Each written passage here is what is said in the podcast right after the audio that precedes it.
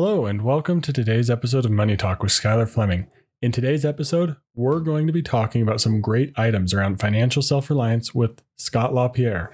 We're going to be talking about being unified in a marriage, stewardship and financial hardships, and spending. Scott has some crazy and awesome stories to share today, so make sure you stick around for the interview. But first, a quick shout out for another five star review on Apple Podcasts. This one is from Austin J. Fowler. It says Skyler has genuine conversations with extraordinary guests about practical life lessons. You learn something new in every episode. It's a must listen. And I must say, today's guest is awesome. Scott shares some awesome stories. There's some great takeaways for everybody listening. But the money talking points for today's episode are how will I handle a financial hardship or issue? And two, where can I find extra money in my regular spending? With the money talking points in mind, let's get right into today's episode.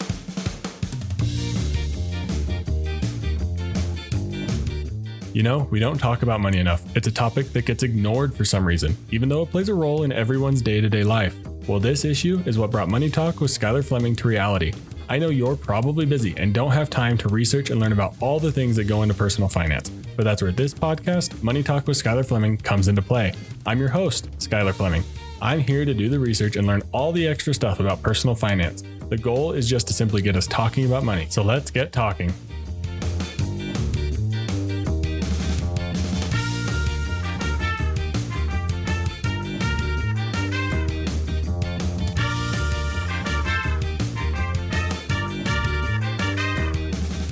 Quickly, before we get into today's interview, I wanted to define the episode topic and talk about how this can impact you. So, financial self reliance, it's your ability to take care of yourself and your needs without additional financial support from the government or other agencies. That's the definition, but let's get into what it really is. Let's get into some of the nuts and bolts of it real quick, and then we'll talk to Scott.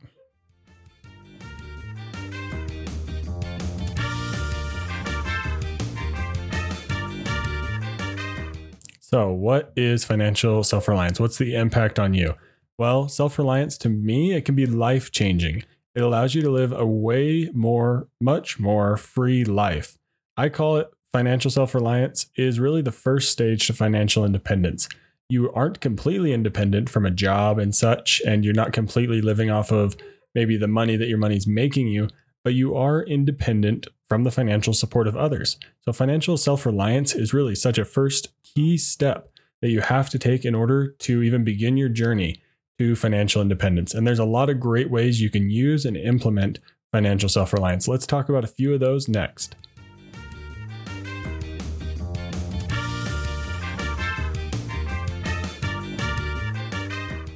So, Scott and I, here in just a moment, are going to get into some of the reasons and purposes behind some of more of these specific things individually, and some great stories are going to be shared.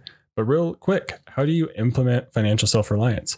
Well, stewardship is the idea of looking at it as if your resources are something that you're given and that you have the opportunity to manage. Being unified in your approach is essential for financial self reliance if you're in a marriage. It's absolutely critical. Tithing or giving money away, it's very important for many people. It's important to help people, whether it's giving to charities. It shows you're willing to sacrifice and that you're willing to give up some of what comes your way in order to help out. But donating or giving money can be an awesome thing. It can be something that helps your community, helps you grow, helps you see outside of your little circle, be something really to consider. Creating a budget. This is foundational to financial self reliance. It's foundational because how are you going to be self reliant with your money if you don't really know where your money's going? So it's something really you got to consider.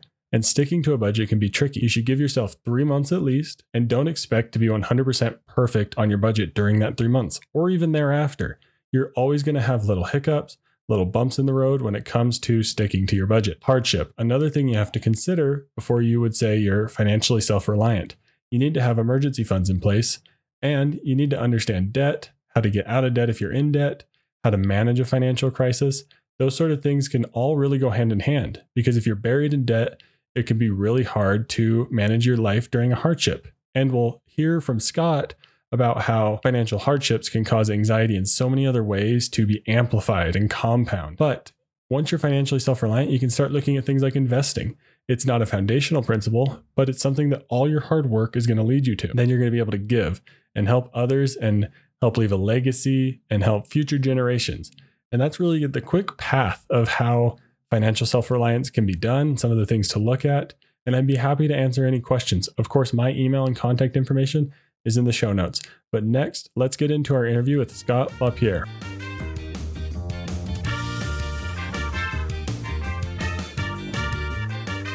Welcome, everybody, to today's interview with Scott LaPierre. We are here today talking about maybe some financial self reliance, some things about the importance of being unified in a marriage, and we have a lot of great questions today. Scott, can you go ahead and introduce yourself to everyone? Yeah, well, thanks for having me on the show, Skyler. So, my name is Scott LaPierre. I'm a pastor in Southwest Washington. We've been here since 2010. My wife and I grew up together in uh, Northern California. We're expecting our 10th child in October. And I started I read my sermons out pretty thoroughly, so I started turning the manuscripts from those sermons into uh, books a few years ago. Awesome. Sounds like you're just you're repurposing all your knowledge and just helping share it in new ways. Hoping to do so, yeah. Awesome. Well, let's keep repurposing it here today. We're going to be talking about money, which is a fun conversation for me. That's what my whole podcast is about. So I'm always excited to bring people in from different areas. So you have much more of a religious background in your setting, but let's talk about money in a marriage. Why is it important to be unified in a marriage when it comes to money? Yeah, well, I went to guess this, Skyler, went before I started pastoring, but much of the counseling, marriage counseling I was doing ended up being financial counseling. Finances is usually one of the most common problems within marriages, along with parenting and, and in laws. And so I published a marriage book so my finance book is Your Finances God's Way. My marriage book is Your Marriage God's Way. That's kind of my brand, God's Way. And they have a, quite a relationship actually because I wanted to see strong, healthy marriages in my church. And so I preached on marriage, and then that led into the sermons on finances, which then became my my finance books. But I only I don't really have the bandwidth to preach separately or to write separately for my preaching ministry. And so I preach to help equip the individuals in my church. And so the point is, I saw the need for financial equipping that led to those those sermons. Awesome. And I can imagine, like you said in your introduction, you guys are expecting your 10th kid. What would that be like if you weren't unified? Like, I can, I'm just, I'm assuming, but like, especially when it comes to money, money could be a really hard conversation for you and your wife. How, how has money impacted your marriage? Yeah, well, that's interesting. Katie and I got married and had had quite a background, having grown up together, and probably like most people when they get married, believe that they're going to be the first, you know, couple that never has any marriage problems, right?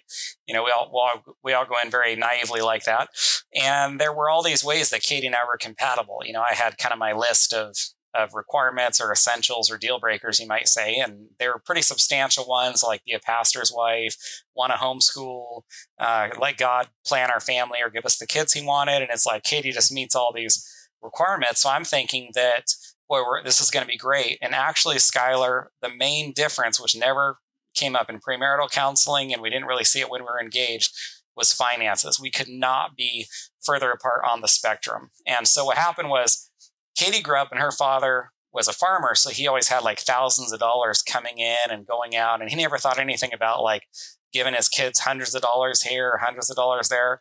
And I'm living where I'm trying to save like five, ten bucks when I can as a you know a school single income school teacher and and now a pastor. And that was our first huge fight was over finances when Katie wanted to buy something and I didn't want her to buy it. And it was like, you know, what's going on? I didn't know you felt this way. And she was kind of like, I didn't know you would whatever she thought maybe be so I don't know, she frugal sounds positive. She probably thought cheapskate or tightwad or something like that. so um, Yeah. That's funny. That's crazy to hear. I think like you said, marriage and money are so intertwined. Like it's so common that that's the issue that people have in their marriage, whether it's a small fight, a big fight or just like a lasting issue. I think it's going to touch everyone's marriage in some way and that's why it's so important to get out in front of it and like you said, you you didn't quite understand how you both had that relationship with money. It was the same way with my wife and I. She came from a family that was very adverse to debt, but also had some uh, relationships with money built up from her childhood, and mine were completely different. So when we came together, I'm like trying to track every single dollar. I'm trying to make sure everything is like finally managed and everything. And she's like, I just want to feel like I have some control over the money. And I was like, I don't, I'm not I didn't feel like I was taking control from her and I wasn't necessarily, but she voiced that and that helped us clear up a lot of like future issues is just making sure like, hey, here's still your control. You can view everything. You have ways to spend money if you need it. So yeah, being unified is important just right out the gate. But one of the other things I would just say is even if you are on the same page maritally.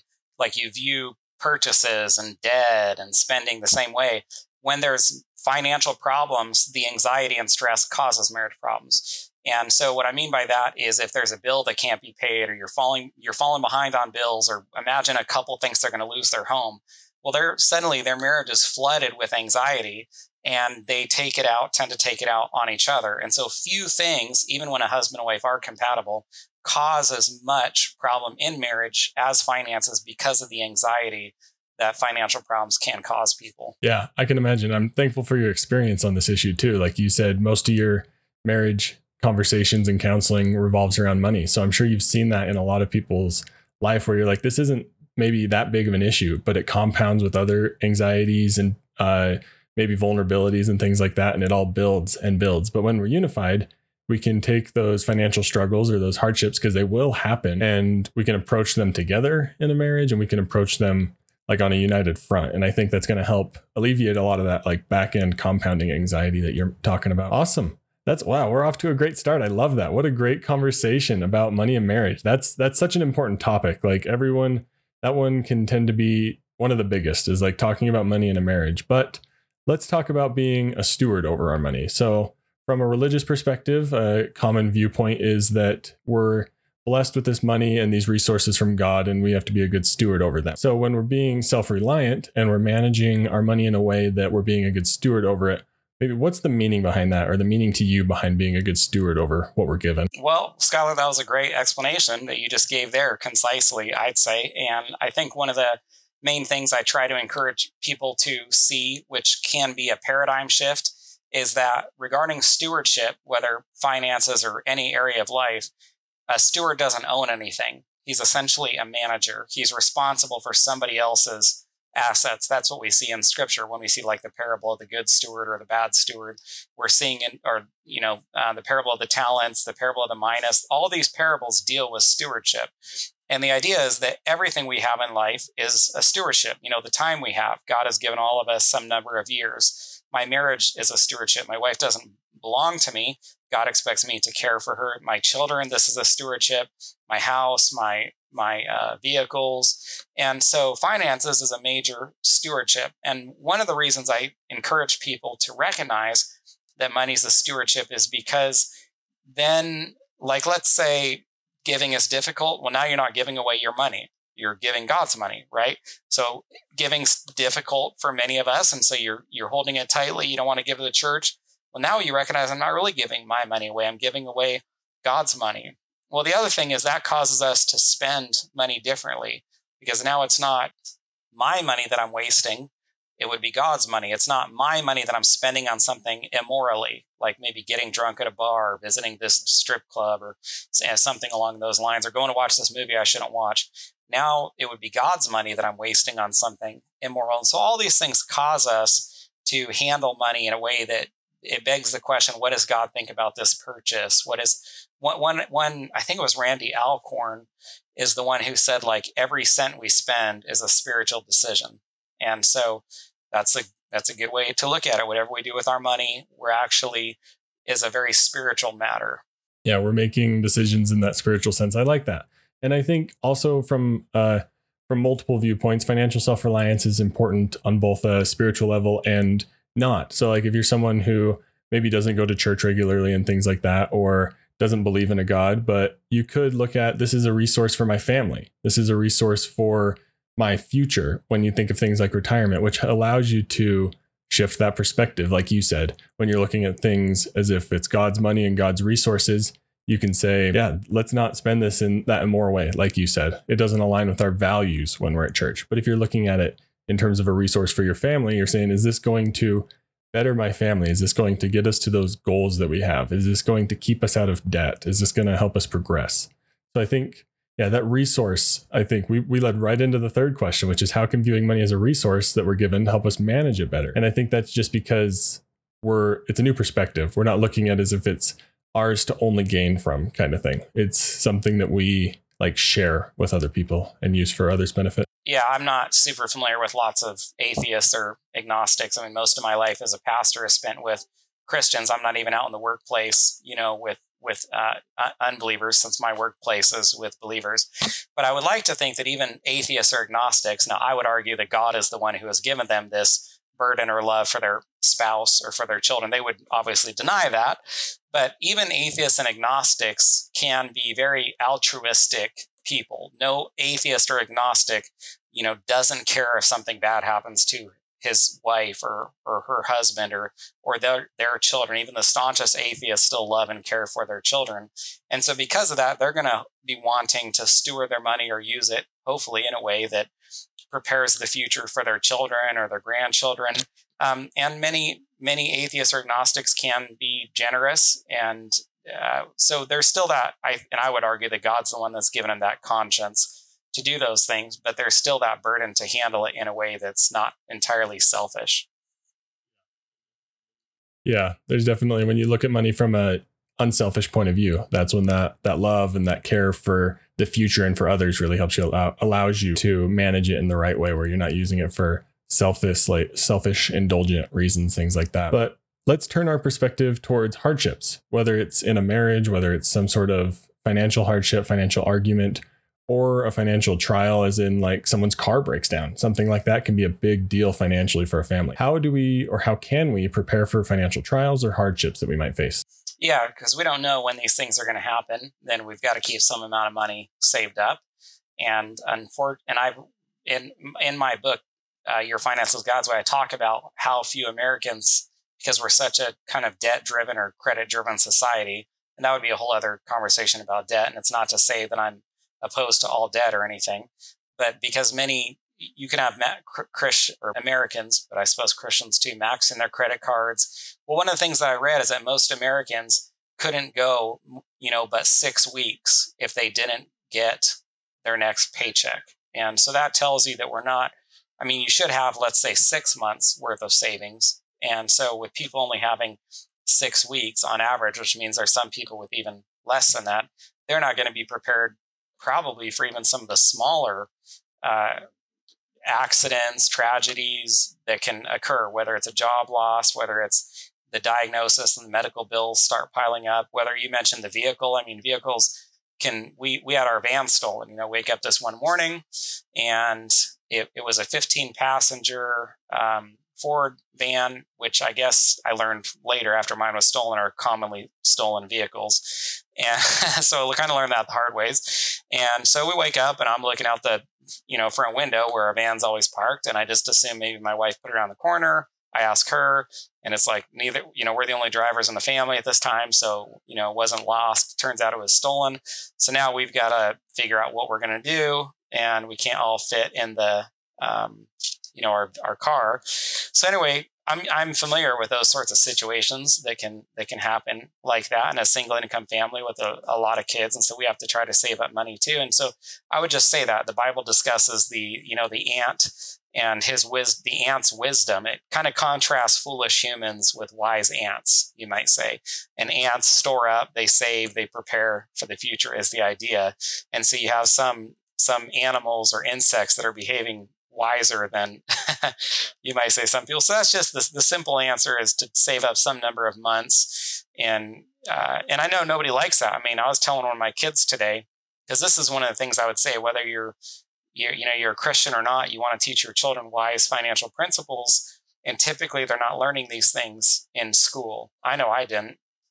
And so you, if you want your children to learn wisdom financially, then you need to make sure you involve them in your decision making and and I mean how many people get out of high school or even college and then that's like they're thrown into this world of finances that they have little familiarity with. And so I was talking to one of my kids today and I told him that my savings account last year made like $4.11 or something ridiculously low like that, you know, letting my, so I, my whole point is I know none of us want to keep money in savings. So there's this tension, at least if we have a, desire to see our wealth grow, which most of us do, putting your money in savings is not is not a super great situation, especially with the interest rates for them being so low. So I see the tension between saving up tens of thousands of dollars that just sits there versus being able to invest that so that wealth grows. Yeah, that was that's a crazy story because you're saying you have you have nine kids right now, ten a tenth on the way. I can't imagine like that van that can fit everyone is probably like uh, vital to your family getting around. Like, like what do you, you have to take three cars and hope one of the young, oldest ones can learn to drive Uh, real quick? yeah, and we Like, didn't have another vehicle. We just had those two vehicles. I think someone in the church let us borrow borrow a van for a bit. I can't imagine that. But like those sort of things, like you guys were prepared for that unexpected event. And like you were saying, I want to go back to the point about how most people don't have enough savings for six weeks. You said, I saw a stat today that said, I think it was like 36% of people have more in credit card debt than they do in savings. Like that, that's mind blowing to me. Like I can't imagine the pressure that that puts on people to have like a situation like that where you don't even have one paycheck's worth in savings and things like that. I was gonna say something comes along and whether it's something big like something getting stolen, but even when you have that little bit, it can be something tiny like your TV breaking that's now this big emergency that's causing anxiety in your marriage. And then all these other things boil over because of such little savings and preparedness. Mhm. Yeah, and I'm I'm not a fan. I think the only debt that's reasonable would be like for a home, a mortgage, or maybe an investment property. Not a fan of you know pay off all your credit cards, pay off automobiles, pay off college debt. I don't really see any of those as being acceptable or or uh, beneficial. But if the nice thing is if you're living that way and then there's a disaster, you actually can have tens of thousands of dollars. Like we have two credit cards, and between those we have tens of thousands uh, or it's not tens of thousands, that might be an exaggeration, but we've got a lot we could, if we had to, put on our credit card. So my point is, if you are living well financially, you're going to have a very high credit rating, credit score, and that's going to allow you. That's one other way, I guess, if I circle back to your question, how to prepare for those financial problems. Well, of course, you don't want to have to put them on a credit card, but if you're doing well, being responsible financially, then you can have a high enough credit score that you have a large amount of credit available to cover something like that if it does occur. Yeah, that's one of the conversations my wife and I have. It's like our emergency fund, we keep it a little leaner right now. We're young with no kids. We can afford to do that right now. But I've also said when we're moving money around, if we need to, we have enough credit card availability. Like you said, we put it on there. That gives us at least a month before, about a month before the bills due to find the money to maybe we have a really small budget one month because we're paying that off. Like you get so much flexibility when you start practicing some simple steps and some simple things to be, build your savings, get out of credit card debt, be prepared for that little thing that comes along. And then I always like to say, when you have even a small emergency fund, it turns most emergencies into a slight inconvenience because it's just you just knock it out and you're done with it. And it's way uh-huh. easier. Well, let's let's talk about your book a little bit. How can your book help people with their money? Maybe what's one of your favorite chapters or favorite topics you talk about in the book? Yeah, so I think I think one of the main it's probably actually about uh, spending problems we have, and so this would have application for your listeners that are not Christians. I it, there is you know parts of the book that obviously have more application for Christians since it's a Christian book, but there's plenty of plenty of content that would be you know beneficial for anyone, and so there's an entire chapter about this kind of let's say dedicated to Americans. It's about how we don't have in, an income problem. Typically, we have spending problems. And I say that because if you live in the United States, then, you know, no offense to your listeners, and there could be some exceptions, but we are the wealthiest people throughout all of the world and throughout human history. And so rare is the couple who has an income problem. Most of the problems that I counsel can be accomplished through improved spending. So what we have is we have we don't have an income problem singular. We have spending problems plural.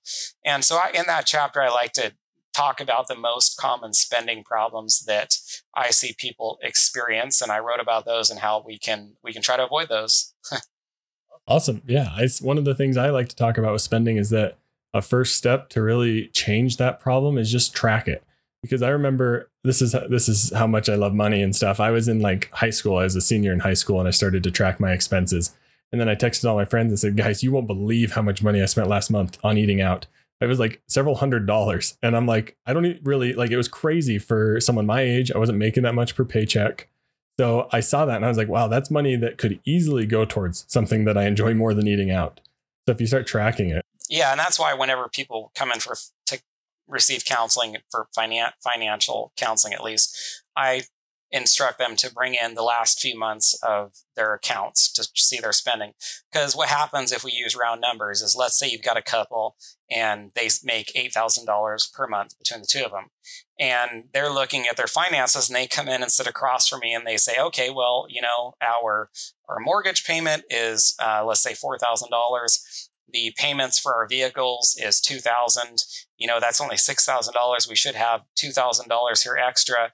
And we're and we understand there's a few expenses water electricity and so forth. But even if that was a thousand we should have a thousand dollars left over each month. And they're like we're barely making it. Well where does that where does that thousand dollars go? It goes toward eating out starbucks the extra extra items at target.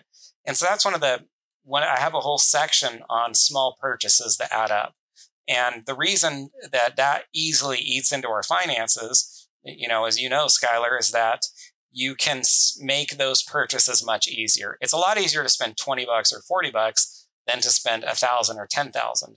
And so people can throw down, you know, 20 bucks here, 50 bucks here, and not even keep track of it or think much about it. And so those small purchases really add up. One of the other common spending problems that I've noticed people have, and we've we've had this problem uh, ourselves is what I call worthless purchases. And when I say that, I don't mean the value, the item itself is necessarily worthless. I mean, it's worthless to the person who bought it. So, in other words, if you bought it and it just sat on the shelf, or you bought it and you just hung it up in your closet and never wore it, or you know, or you bought it and then forgot about it, and then when you moved out of the house, found this item that you bought that you never used, then that's been a worthless purchase for you.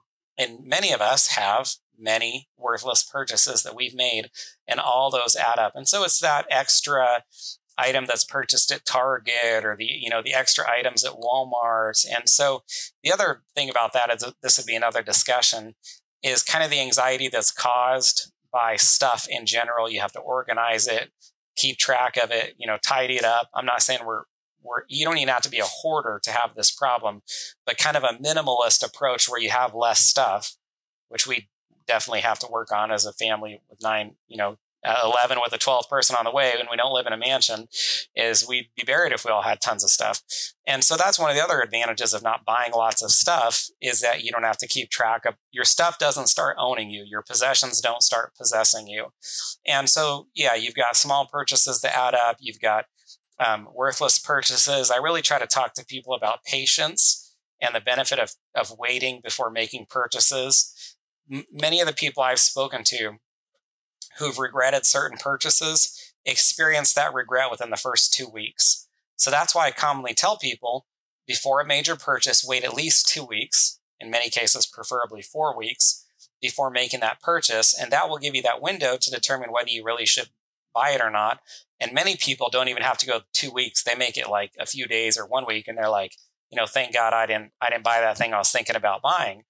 And the other nice thing about that window of time that you're waiting to buy something is it allows you to do the other thing that I always prescribe, which is research. There are, you know, there are good deals out there for people to find, but you're never going to know if you if this is a good deal if you haven't done the research you need.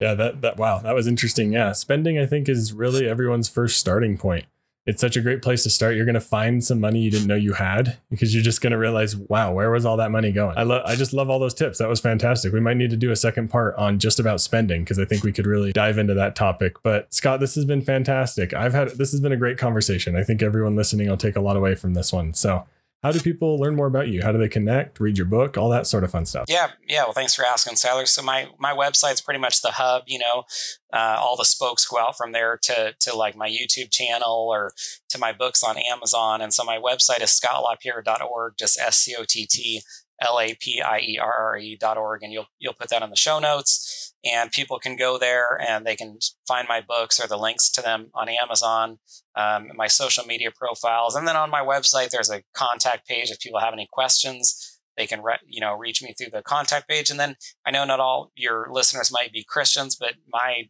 I kind of shared earlier my first book was about marriage, your marriage God's way, and I have a free gift for your listeners. It's a it's a Christian marriage book. It's called Seven Biblical Insights for marriage. And that'd be a free gift for any of your listeners to download. Um, just hoping I can strengthen marriage and, you know, point, point people toward Christ and people can get that for free if they go to my website. Fantastic. Awesome. Sounds like you have some good work going on, both in the marriage realm and in the finance Thanks, realm. So, yeah, thank you so much for coming on. This has been fun, and we'll have to catch up again. All right, sounds good. God bless you and your listeners, Skyler. Thanks a lot.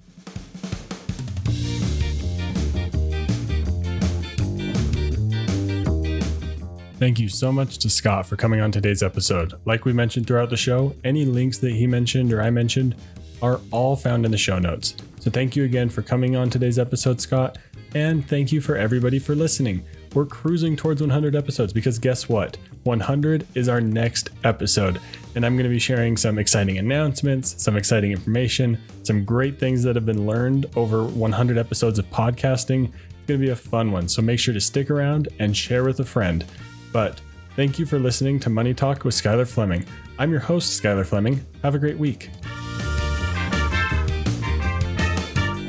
Thank you for listening to Money Talk with Skyler Fleming. This show is provided for informational and entertainment purposes and may not be specific to your unique situation. Please be sure to do additional research before making any financial decisions.